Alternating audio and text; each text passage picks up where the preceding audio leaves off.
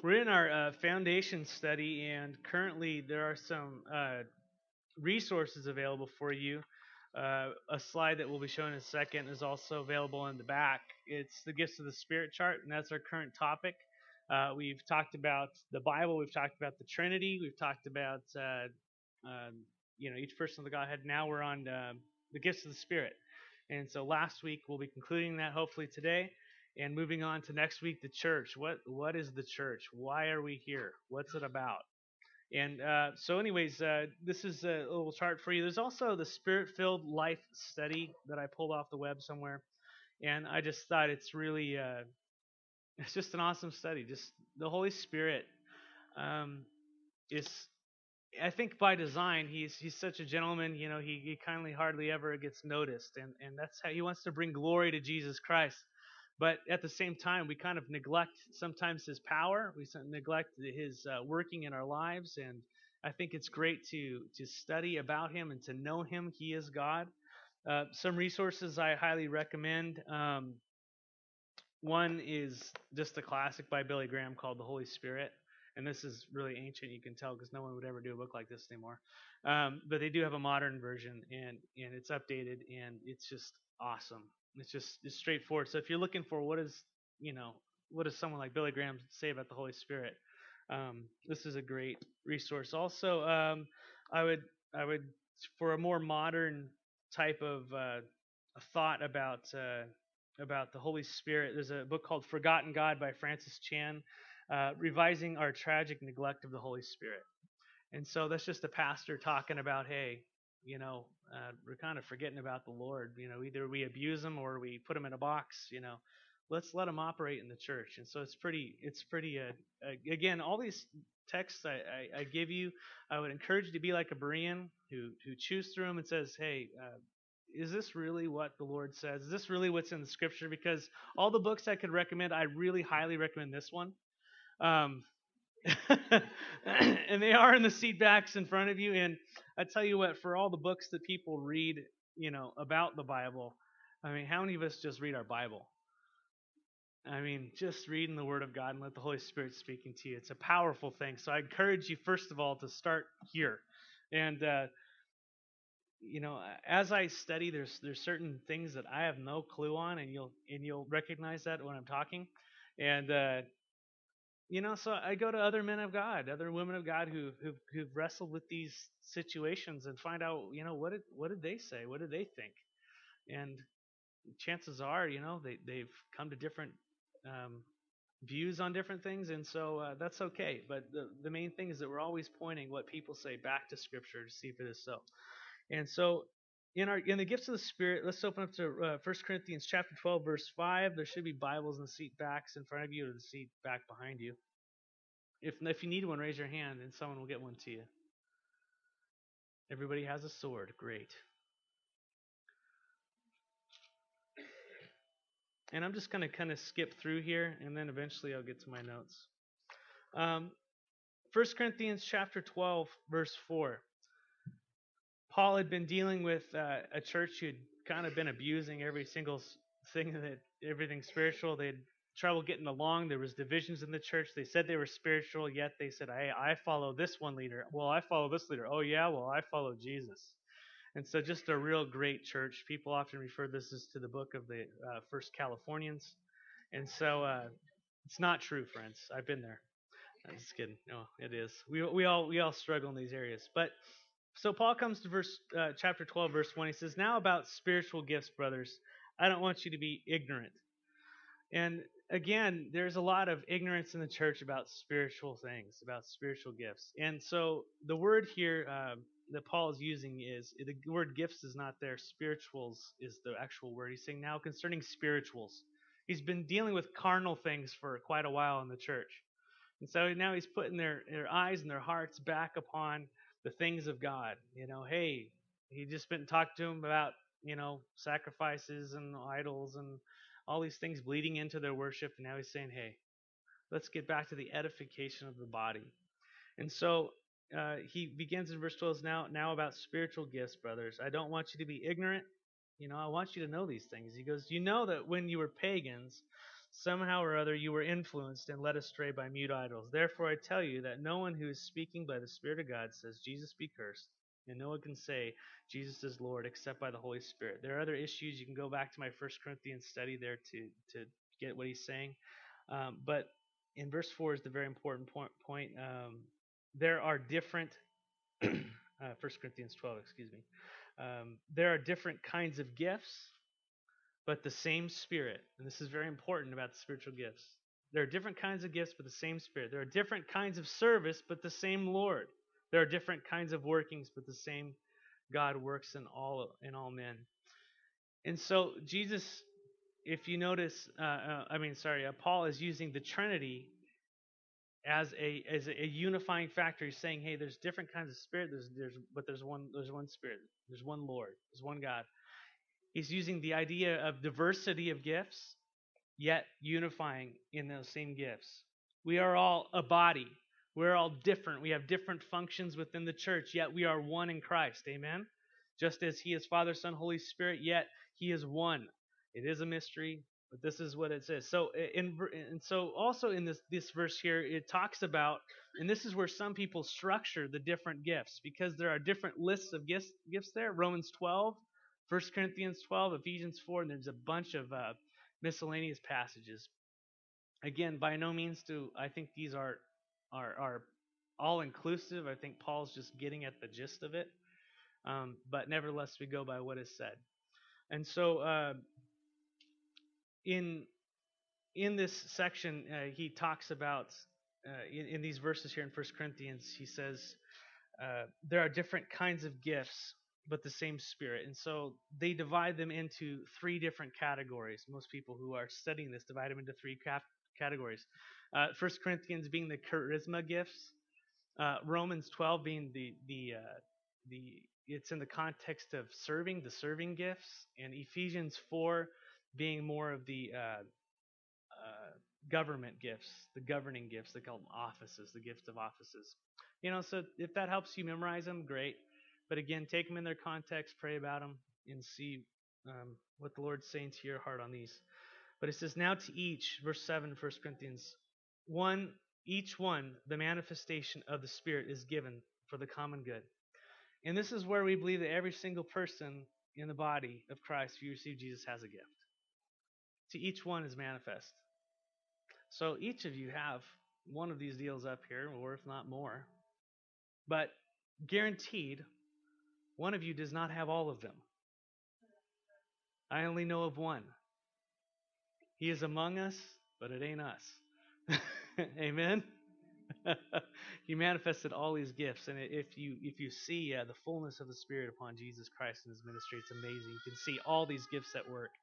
Um, so, anyways, uh, maybe with the exception of tongues, I didn't see that, but and so he goes on in First Corinthians just to finish up the First Corinthians chapter, and he goes to each one, the manifestation of the Spirit is given for the common good. The, the, the purpose of the gifts are for others, not me, right? It's for the gifting of the body. You know, it's like uh, you know Jonah. I'm gonna toot his horn last night. He, you know, he scored two touchdowns on Friday night. He was a running back for you know Wa-Hi, and uh, rushed for 130 yards. When I talked to him, I said, Hey, how did the game go? And he said, We lost. Now, I don't know, two touchdowns, 130 yards? That's pretty great. I mean, that's that's incredible. But what did he say? It wasn't about he didn't have the focus on him. I had to pry that out of him. We lost. It's about the others. His effort was kind of like it was for for the other for for everybody else, and that's and that's kind of how it is with us in Christ. I'm gifted for you so that we win. Amen. You are gifted so that I win. I want to win, don't you? Amen. We have one. But, anyways, as we go through here, he, he, describes these gifts. Now, to each one, the manifestation of the Spirit is given for the common good. Verse 8 To one, there's given this uh, through the Spirit the message of wisdom, to another, the message of knowledge, by means of the same Spirit, to another, faith, By that same Spirit, to another the gifts of healing. So obviously he's emphasizing the, the Spirit and unity. The gifts of healing, another one by that one Spirit, and to another miraculous powers, to another prophecy, to another distinguishing between spirits, to another one speaking in different kinds of tongues, still still another interpretation of tongues. All these are the work of one and the same Spirit, and He gives to each uh, them to each one just as He determines. We don't we do not get to choose what gifts we have. God sees you, knows you, and will gift you according to His sovereignty. Now, Paul contrasts that and he says, earnestly desire the gifts of the Spirit, pray for them, seek after them. But he wants to bestow upon you a gift for your use, for our benefit. How many of you have taken the time to ask God to show you what that is? Just a few, you know what I'm saying? Show me what you have called me to. What is my ministry? Each of you is called. Are, you born again? You are in the ministry, brother, sister. You're in full time ministry, day and night. You know, it's not, you know, a pastor, oh, he's in the ministry. No, you are the body of Christ. The purpose of the, as we'll get into Ephesians 5 about all these office gifts, is to equip you for the work of the ministry. Amen? You are the, you're the driving force of this whole thing. You are the salt and the light. We serve so that you could go do the hard work. Can I be in your job? Can I be in, in your family? Can I be in all these places? No. And that's again why I believe Sunday morning, and Paul talks about it, is, is really an, an edification time, an equipping of the saints, equip you through the teaching of the word. And, and that's very important, but that's not the whole picture. When we gather together, your gifts are used to edify one another. Thus, you know, the hanging out, talking to one another, the praying afterwards, the prayer during the service, um, but again, this is a very, um, there's so much more to the body of Christ. And, and that's why we encourage people to be in home fellowships, to be in groups where you can really grow and use those gifts. Because you're missing out if you aren't. You're really missing out on what you have to give and, and what God has to give you. And so, again, he lays out these gifts. I'm not going to go into them in depth right now. However, I, I, I do want to read um, I kind of glossed over healing last week, and uh, I might gloss over it again if I don't find my note. Where did I put that thing? Yes. You know, quite often we think of healing as, as not really happening much, and, and we don't really think about it. Um, one thing I do notice about healing is that in the Gospels, it's always associated with the furtherance of the gospel. It just seems like that's the situation. Whenever there was healings, there was a, a, a, proclamation, a moving forward of the word of God. And maybe it's perhaps that we're so saturated with, with the gospel that there isn't much healing. I don't know. That's just me talking. But uh, any of you familiar with uh, the Gospel for Asia? Uh, K.P. Yohannan, just an awesome. Uh, he he's from India and it's he's just an amazing man. I, I love this guy and his ministry. He just has a heart. Instead of us sending local mission, uh, uh, you know, American missionaries over in the field, the idea is to go and equip local missionaries because you can you can really we are quite expensive to send out into the field. You know, we have a certain standard and all this great stuff that you know people who are born in, in third world countries uh, they don't you know they don't necessarily have all the the baggage that we have. And you can sponsor you know five pastors for you know one or six missionaries for the price of one or whatever it is. So it's much more efficient and more people get spread but this is gospel for asia. I recommend you um, look into their stuff again but it's and please forgive me if i get the name wrong but uh, Bageshri Kalan's face was so disfigured that her family covered it with a handkerchief. An aggressive cancer was eating away at Begurshi's mouth, and she was on her deathbed. Gospel Asia missionary Lalaktan uh, Bevi was, was not repulsed by what he saw. He knew that God could heal her. Many doctors had tried to treat Bagashiri's cancer. Her family even took her to a well known Indian hospital that specializes in treatment, treating cancer patients. They also brought in witch doctors to perform witch rituals they hoped might bring healing, but that did not work either. The doctor told Begashi's family there was no hope. They told them to prepare for her death, uh, which would come in a few days. When her condition began to deteriorate at an alarming rate, it appeared the doctors were right. La Loctian, the, the missionary, was on a routine outreach mission in Bagasheri's uh, village. And when he heard about her plight, he rushed to her home to find the woman, her swollen, disfigured face covered with a handkerchief. Bagasheri's family members surrounded her, but they looked exhausted and wore, and wore shattered expressions on their faces. Lalaktan uh, referred to the words of Isaiah the prophet By his wounds we are healed. By Jesus' wounds we are healed. And as he shared the message of love with Bhagasri's family, Bhagasri and her family, then he anointed her with oil and began to pray, asking God for a complete healing. Bhagasri's face began to change right before their eyes. The swelling and her pain rapidly decreased as his prayer continued. Bhagasri's family members were amazed and immediately went out to tell their neighbors all about the miracle.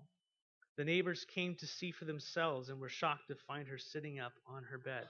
The Sun villagers invited Lalaktan to tell them about the Lord, and he invited them to come to the church where he serves as, as a pastor. Bhagasri, uh, her husband, and the two children uh, eagerly attended the church and soaked up the gospel's teaching. Then Bagashri's relatives heard about it, and they threatened to harm her if she continued to learn about Jesus. They said she was abandoning her traditional faith. For a short time, she stayed away from the church, but Lalaktang did not give up on her. He continued to visit the family, encouraging them to be bold for the Lord.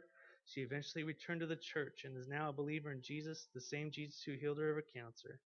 And Lalaktang asked for asked for prayers that many more will come to, to know the Lord because of his, mirac- his miracle in her in Begashi's life. This is just one of like so many different deals. The gospel is spreading like wildfire in different countries, and there are healings and, and miracles, and it's it's happening.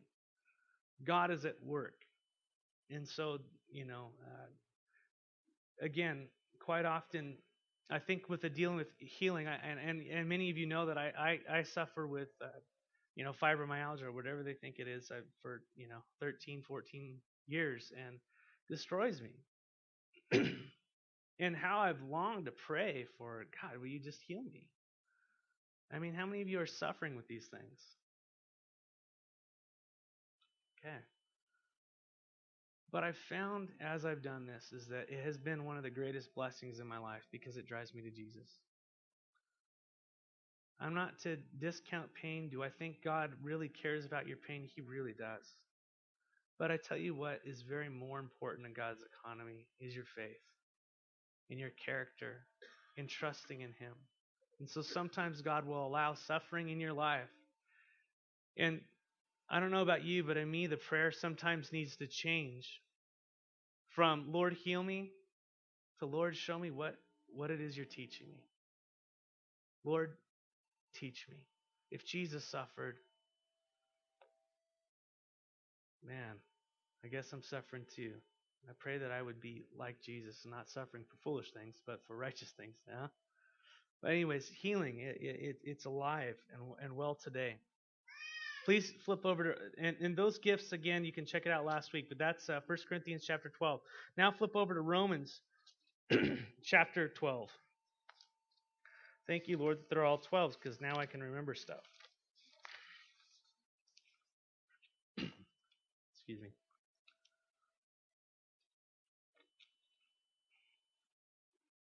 Here, Paul lists the gifts in the context of serving.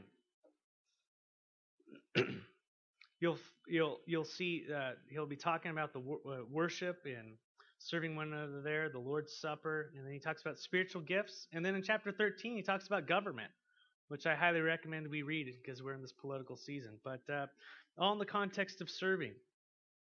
How can we serve one another? And he lifts in, in verses three three through eight he lists some gifts, but notice how he begins. For by the grace given me, I say to every one of you, do not think of yourselves more highly than you ought, but rather think of yourselves with sober judgment in accordance with the faith God has distributed to each one to you. I don't know about you, but some people on this earth think more highly of themselves than they ought. And then, amen. hey, you know what? it's everywhere. Um, I'm telling you. And and the other side of it is then people don't see themselves as they ought to. Yeah, both there's two sides of that. And so how do you how are you supposed to know who you are? By what someone says or by what he says? I, I would encourage you to flip to Ephesians and, and, and, and just start reading through the book of Ephesians, Colossians. Know who you are in Christ. Read Watchman Nee's book. Uh, you know, stand, sit, walk, or sit, walk, stand. I can't remember. Roll over. I don't know what it is. but it's great. Um, but in verses 3 through 8, he lifts some gifts, and he says, Don't think of yourself more highly than you ought, but rather think of yourselves with sober judgment, in accordance with the faith that God has gifted each of you. And so, for each of us, verse 4, has for each of us has one body with many members, and these members do not all have the same function. And so in Christ we, though many, form one body, and each member belongs to all the others. We have different gifts according to the grace given to each of us. Another, uh, I'm sorry, what are my notes here? Page 12. My kids. You have a purpose in the body of Christ. You have a specific function, a specific ministry that God has called you to edify the church, this group of believers. And I'm praying that this church will move more towards that model. And I'm asking that that that I would decrease and that He would increase, that you and your giftings and your callings and, and your gifts would increase in this church, that we would look more and more like the New Testament church instead of, hey, it's Matt, Pastor Matt time. You are the church. Not to say that God hasn't gifted me, but you are the church of God. Amen? We are the church. Yes, there's leadership and all these structures and stuff, but I want to see more. I think the Spirit wants to see you, you operating more in in in in in doing like I think just looking at the New Testament church. Different parts, all important, so the body may function properly. This is the uh, this is the picture that Paul, that Paul uses all the time. The body. Think about it. What happens when the body is not functioning properly? Two different legs deciding to do different things. Hey, how you? Whoa, you know, it's just not going to work out. Got a mouth that's running and running and running and running. You know, arms that are flopping and doing things. You know what I'm saying? When the body's not functioning, you're, you're, you're and then the then the sad thing is that the world looks at us. What happens when the world looks at us? I don't want to be a part of that. We are to be a church that is unified under Jesus Christ and we're being led by the Spirit of God. That takes training, that takes time, it takes patience. But that we would be united in Him and get our marching orders from Him. Amen? So, unified for that purpose, unified in His purpose. For me, in the context of this fellowship, in the greater body of Christ, that there's also the body of Christ at large. We are not the only body of Christ, by the way. We are part of a greater body. You know, if you if you read through church history, there's there's the word Catholic, and people think, oh, Catholic Church. No, it's little c, which means universal. If it's big C, it means the Catholic Church. But little c, the universal church. There are brothers and sisters in the middle of a jungle in the Philippines that I know who are part of our body, and we are part of theirs. We're part of the body of Christ. There are brothers and sisters meeting in other places in this town who love Jesus, who follow Him, who worship Him, who do it differently, who are our brothers and sisters, who are part of our body, how we should unify and link with them whenever possible. Obviously, we don't do do- doctrines, certain doctrines we do not uh, abandon, right? But there's so much to be have in common. Amen? There's so many great things we can do. We had the men's study with a, another fellowship town. It was great. Didn't have didn't we're talking doctor and all that stuff. We were talking Jesus. It was great. I encourage you to, to seek those opportunities out. But he goes on. He says, if your gift is prophesying, then prophesying in accordance with your faith. If it is serving, then serve. If it is teaching, then teach. If it is encouraging, then give encouragement. If it is giving, then give generously. If it is to lead, do it diligently. If it's to show mercy, do it cheerfully. And then, although it stops, I want to continue. Just keep reading there. Romans, verse 9 love must be sincere. What happened in 1 Corinthians after he got done speaking about all these things in tongues? You get you done with chapter 12, and then what happens? Chapter 13, the love chapter, which we'll end with today. He sandwiches all the gifts with love. That has to be our main focus is love. That doesn't that doesn't disqualify the gifts. That is the lens through which we use them. That is the motivation through which we use these things. But he goes, Love must be sincere. Hate what is evil. Cling to what is good. Be devoted to one another in love. Do you consider yourself devoted to the person to the left and to the right of you and behind you in front of you? Do you, do you consider yourself devoted to this group of people in love? Honor one another above yourselves. Never be lacking in zeal, but keep your spiritual fervor serving the Lord. You know what? I, I just, it's amazing. How many of us have lost our zeal for the Lord? We once burned bright for Him, and it just kind of it became work. And then it's like, oh, you're sentenced to children's ministry, and it's just like, oh my gosh, you know what I mean? Anyone? I tell you what, leading worship is is sometimes difficult. You have to have your heart right all the time. Teaching, you have to have your heart right all the time. It's hard. Being a parent, you know, how many of you how many of you drive separately on the way to church? I do. I'm ready for the war. No, just kidding. But losing losing your zeal. I want each of you to be zealous. You know, the Lord wants you to be zealous. He doesn't want you to be cold. He wants you to be burning hot for him. You know what I'm saying? Pray about that. What areas can you rekindle the, the relationship with the Lord? We talked about in Revelation. Going back to your first love, serving the Lord.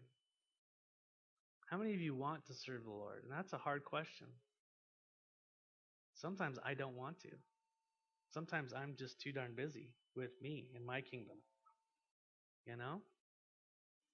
But what is God calling you to do? You have a gift to edify the body of Christ. It's going to look different from the person around you. But without you, we fall short. Consider your devotion to the body. It's, love. But the context is serving one another, which is equal to serving the Lord. It says in verse 3 share with the Lord's people who are in need, practice hospitality, all things that, you know, I need to work on. Be devoted to one another in love. Honor one another above yourselves. Never be lacking zeal, but keep your spiritual uh, fervor, serving the Lord. And here are the seven gifts he lays out prophecy. Prophecy, again, speaking forth, telling forth the truth of God through the anointing of the Spirit. And he says to desire this above all. This is what edifies the church. When God gives you a word to share with someone, when God fills you with something, a knowledge that's supernatural that does not go against the word. Sharing these things, you know what, God, I think He's going to do this in your life. Or, you know what, the word says? It says this, and it's a word fitly spoken for the right situation. Prophecy. So needed in our church. Serving. Ministering. Which it, it, serving just means ministering, especially of those who execute the commands of others. This is where the, uh, it's uh, diakonia, which is where we get the word deacon. Serving, servant. How many of you just like serving? Like, I don't want to be in charge just tell me what to do. Praise God for you people. Seriously, I had an awesome, uh, just someone in our last church. Uh, Christine and I were totally uh, blessed by this woman, and she was the worship leader I trained up. but just, hey, what can I do to help? Can I help you do something? And it was just constant. It just took so much off of us as we were ministering. And it was such a blessing. And, and she did not want to organize the situation, she wanted to execute. And, and it was just a great blessing. Those who desire to help, it's, it's part of the body of Christ, so needed. And then there's teaching to impart instruction, to instill doctrine into one. You know, to explain or expound a thing, to teach something. I like to do this. You know, this is kind of one of the things that I, I think the Lord's fashioned in me since I was a kid. I see something and I want to know how it works, and then I want to tell everybody how it works. You know, there's pitfalls to that, but can't help it. Love it. You know, um, as I don't, you know, as a kid, I remember listening to lyrics and pulling them apart and going, "What does that mean?" You know, esoteric thirteen-year-old. But uh, you know, as you get older, you know, you realize that God had instilled that in you for His Word. You know, for me, and and just picking it apart and seeing what he's saying and seeing patterns and all this type of stuff. And God just he lays it in your heart and you just can't help but expound it to others. This is what's going on, teaching how that's needed. You know, one of the greatest ways to, to learn the Word of God is to teach the Word of God. You know? So I encourage you, if, if you feel like that's a calling of yours, bug bug the elders. Start, start talking to us. And, and look for opportunities to teach. Encourage or exhort same words. To call to one side, to console, to encourage, to comfort, to admonish, to plead. I'll give you examples. Peter in Second Acts, it says eh, in Second Acts, Acts chapter two. yeah, don't go to that book. With many other words, he warned them and he pleaded with them, "Save yourselves from this corrupt generation." He warned them and pleaded, and it's just a dire urge. Will you please? If you have urgent messages you feel like you need to share with people from the Lord. 1 Corinthians chapter 10 I appeal to you brothers in the name of our Lord Jesus Christ that all of you agree with one another so that there may be no divisions among you and that you may be perfectly united in mind and thought. Just this urgent appeal. Paul is constant exhorter. Just just this warning wrapped up with encouragement and consolation. We're going down a path. You know, it's not going to be good. Come on, let's go. Giving, obviously, to impart, to give something to someone. First Thessalonians 2 8. We loved you so much that we were, we were delighted to share with you not only the gospel, but our lives as well, because you had become so dear to us. The idea that you are so driven uh, to meet someone's needs that you have to give. Some of you are like that. You just see someone, you got to give. You got to do something about it. You got to give of something God's given to you. My wife is like that. I love that. Giving. To lead. To be over. To superintend. To preside over. To be a protector or a guardian. I think the you know this isn't in the original language, but I think a manager is a is a good is a good title. 1 Thessalonians 5:12 Now we ask you brothers to respect those who work hard among you who are over you in the Lord and who admonish you. Not over as in superior but they have responsibility to make sure that you are fed and taken care of and loved and that your needs are met spiritually and physically as well I believe. And so that leadership how we have some great leaders on the elder board and in other areas of ministry um, that are needed to, to make sure things run smoothly and things are not out of whack. Um, mercy, to help the afflicted, to bring help to the wretched, to have mercy on those seeking help. How many of you, when someone's just in need, you just want to console them and help them? You, you see that they're broken, even though they're scoundrels, right? And you just go up and you go, oh gosh, you know, I just can't help you. You know, I've just got to help you. I'm saying they don't have to be scoundrels, but that's just my case, you know. And and and I'm using this this in context here. You know, remember the story of the demoniac? Jesus saw that and he had mercy on him. The guy who was freaking out, cutting himself, running around naked. Mark 5, 18 through 20 says, As Jesus was getting into the boat after he'd healed him, the man who had been demon possessed begged to go with him. In verse 20, Jesus did not let him, but he said, Go home to your family and tell them how much the Lord has done for you and how he has shown mercy on you. The Lord is merciful, and I'm thankful for that quality, not giving us what we do deserve. Mercy. Love that definition. Thank you, Lord. So seeing someone in need and helping them. So this list of gifts was given in the context of serving the Lord in his body. Pray about how the Lord would use you in that. And to excel in it. Go for it. Don't hold back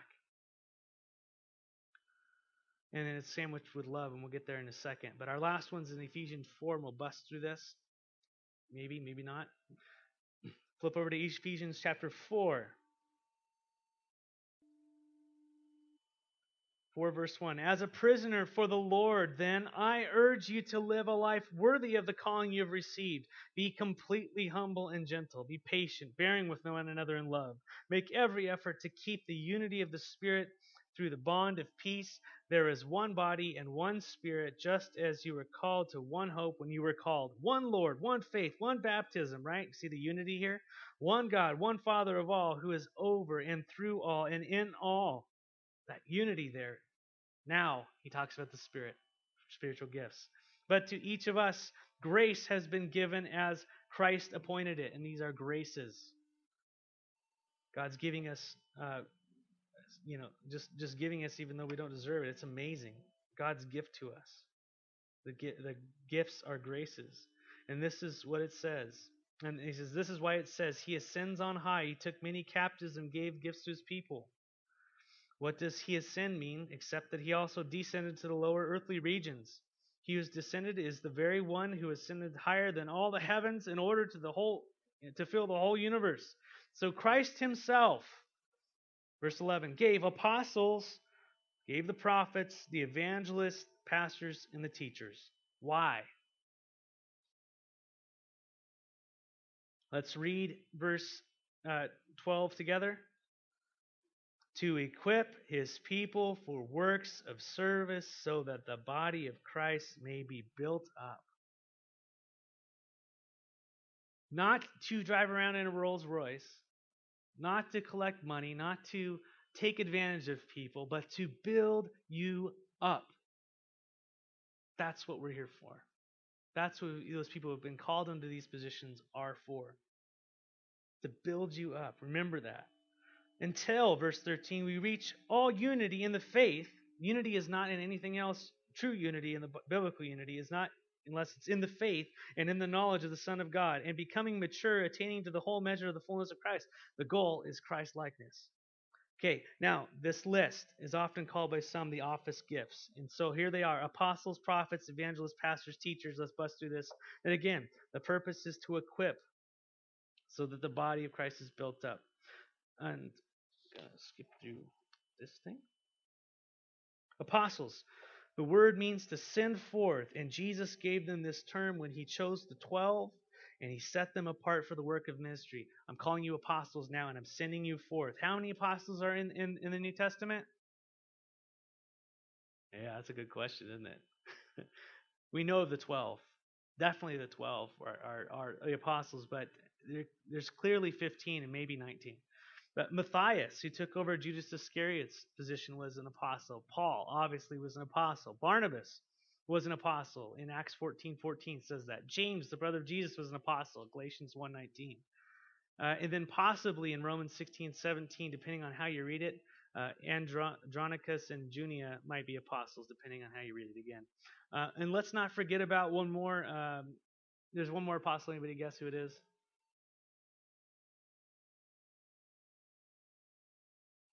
Anybody? Hebrews 3:1. Therefore, holy brothers and sisters who share in the heavenly calling, fix your thoughts on Jesus, whom we acknowledge as our apostle and high priest. oh, you can remember if you don't know, just say Jesus. Jesus? Yeah, you got it. What do you know? Isn't that funny? Now, there are qualifications. Do the question is, do apostles exist today? Let's uh, in in Acts chapter one, Peter um, and the disciples were in the process of replacing Judas Iscariot. Remember, he totally he blew it, and he died. And so they said, "Hey, let's replace this guy." And so they gave down some criteria. It's laid out in Acts chapter one, 21 through 22. You can write that down, which says Therefore, it is necessary to choose one of the men who have been with us the whole time the Lord Jesus was living among us, beginning from John's baptism to the time when Jesus was taken up from us. From one of these, uh, uh, sorry, for one of these must become a witness with us to of his resurrection. And That was the purpose of the apostles. So they nominated the two men, Joseph called um, Barsabbas, also known as Justus, and Matthias.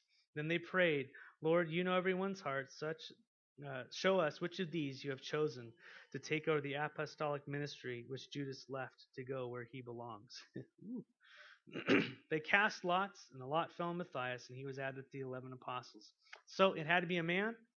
It had to be. Um, it, they had to have been with the disciples the whole time Jesus was living among them, beginning from John's baptism uh, to the time Jesus was taken up. He had to be a witness of the resurrection, and also I would add to this this list out of Second Corinthians chapter one verse one, where Paul says, "Paul, an apostle of Christ by the will of God."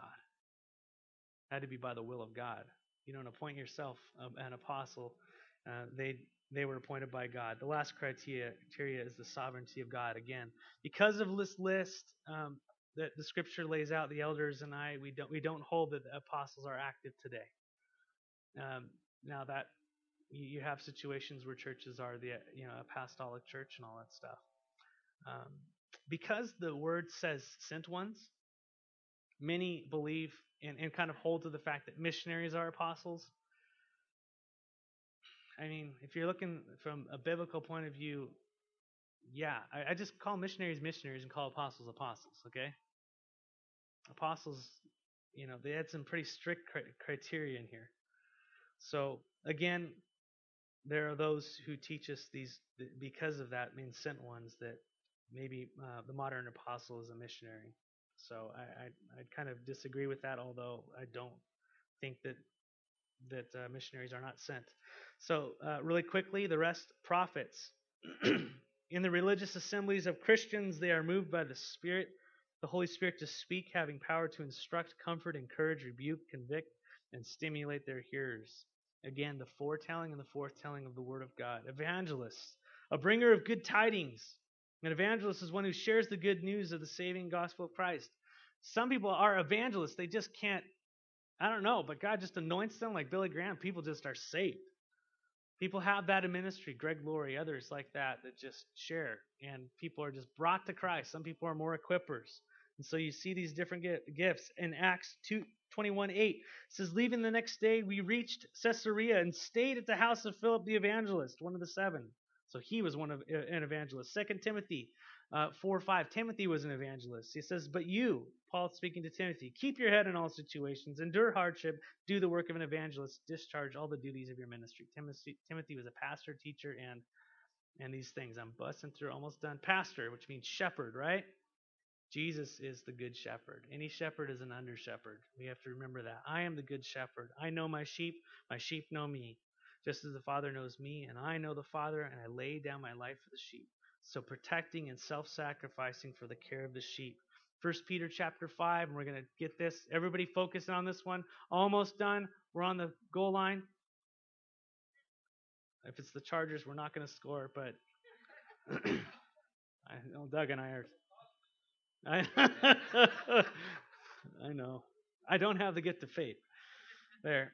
To the elders among you, I appeal as fellow elders and witness of Christ, suffering, who also will share in the glory to be revealed. Be shepherds of God's flock. So he's talking to the elders. The elders are shepherds, are pastors. That is under your care. Watch over them, not because you must, but because you are willing. As God wants you to be, not pursuing dishonest gain, but eager to serve, not lording over those entrusted to you, but be examples to the flock. When the chief shepherd appears, uh, uh, you will receive the crown of glory. And so to feed the sheep, to tend the sheep, to, to take care of you. And teachers.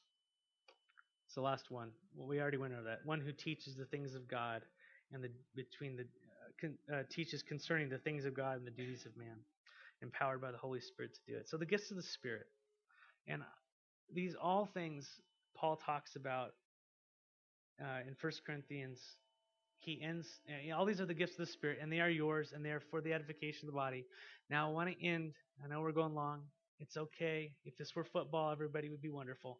All right. So, and yet I will show you the most excellent way. And I want to end by reading 1 Corinthians chapter 13. You flip over there with me. So at the end of 1 Corinthians 12, he says, Are all apostles? And these are seven rhetorical questions. He says, Are all apostles? What's the answer? Are all prophets? Are all teachers? Do all work miracles? Do all have gifts of healing? Do all speak in tongues? Knocks down that doctrine. Do all interpret? But eagerly desire the greater gifts. And yet I will show you a more excellent way. This is not instead of, this is the way we are to do it. If I speak in the tongues of men and of angels, but have not love, I am only a resounding gong or a clanging cymbal. If I have the gift of prophecy and can fathom all the mysteries and all knowledge, and if I have a faith that I can move mountains but have not love, I am nothing. If I give all I possess to the poor, and I surrender my body to the flames but have not love, I gain nothing. And now he explains it. Love is patient. Love is kind. It does not envy. It does not boast. It is not proud. It is not rude. It is not self seeking. It is not easily angered. It keeps no record of wrongs. Love does not delight in evil, but rejoices with the truth. It always protects. It always trusts. It always hopes. and always perseveres. Love never fails. But where there are prophecies, they will cease. Where there are tongues, there will be stilled. Where there is knowledge, it will pass away. For we know in part, and we prophesy in part. But when perfection comes, the imperfect disappears. When I was a child, I talked like a child. I thought like a child. I reasoned like a child. When I became a man, I put away childish things. Now we see but a poor reflection as in a mirror. Then we shall see face to face. Now I know him in part, but then I shall know him fully, even as I am fully known. And now these three remain faith, hope, and love, but the greatest of these is love. He's saying that the gifts are kind of like for now. We're kind of children now on this earth. But we see him face to face, all those things are going to be done away with. We won't need the gifts anymore. We'll see him face to face. But love will endure. Let love rule in this body. Look at the people around you. Use yourself and the gifts God's given you to bless them. Amen. Father, we, we lift up this, this section of Scripture and we ask that you would pour out upon us all the good gifts that you have for us. Don't hold anything back, God. And just those of you here, just if you want God to, to show you what your gifts are, just ask. Ask. Lord, show me. And if you don't feel like you have anything, you don't feel like you have a place, call out to him and say, Lord, this is not what your word says. It says that I do have a place, I do have a calling, I do have a gifting. So, Lord, will you please reveal it? Just cry out to him and ask him. And he will answer you because he wants to bless you and he wants to use you for his glory. So, Father, pour out. Bless your body that you would get the glory, that we would be built up in you. In the name of Jesus, amen.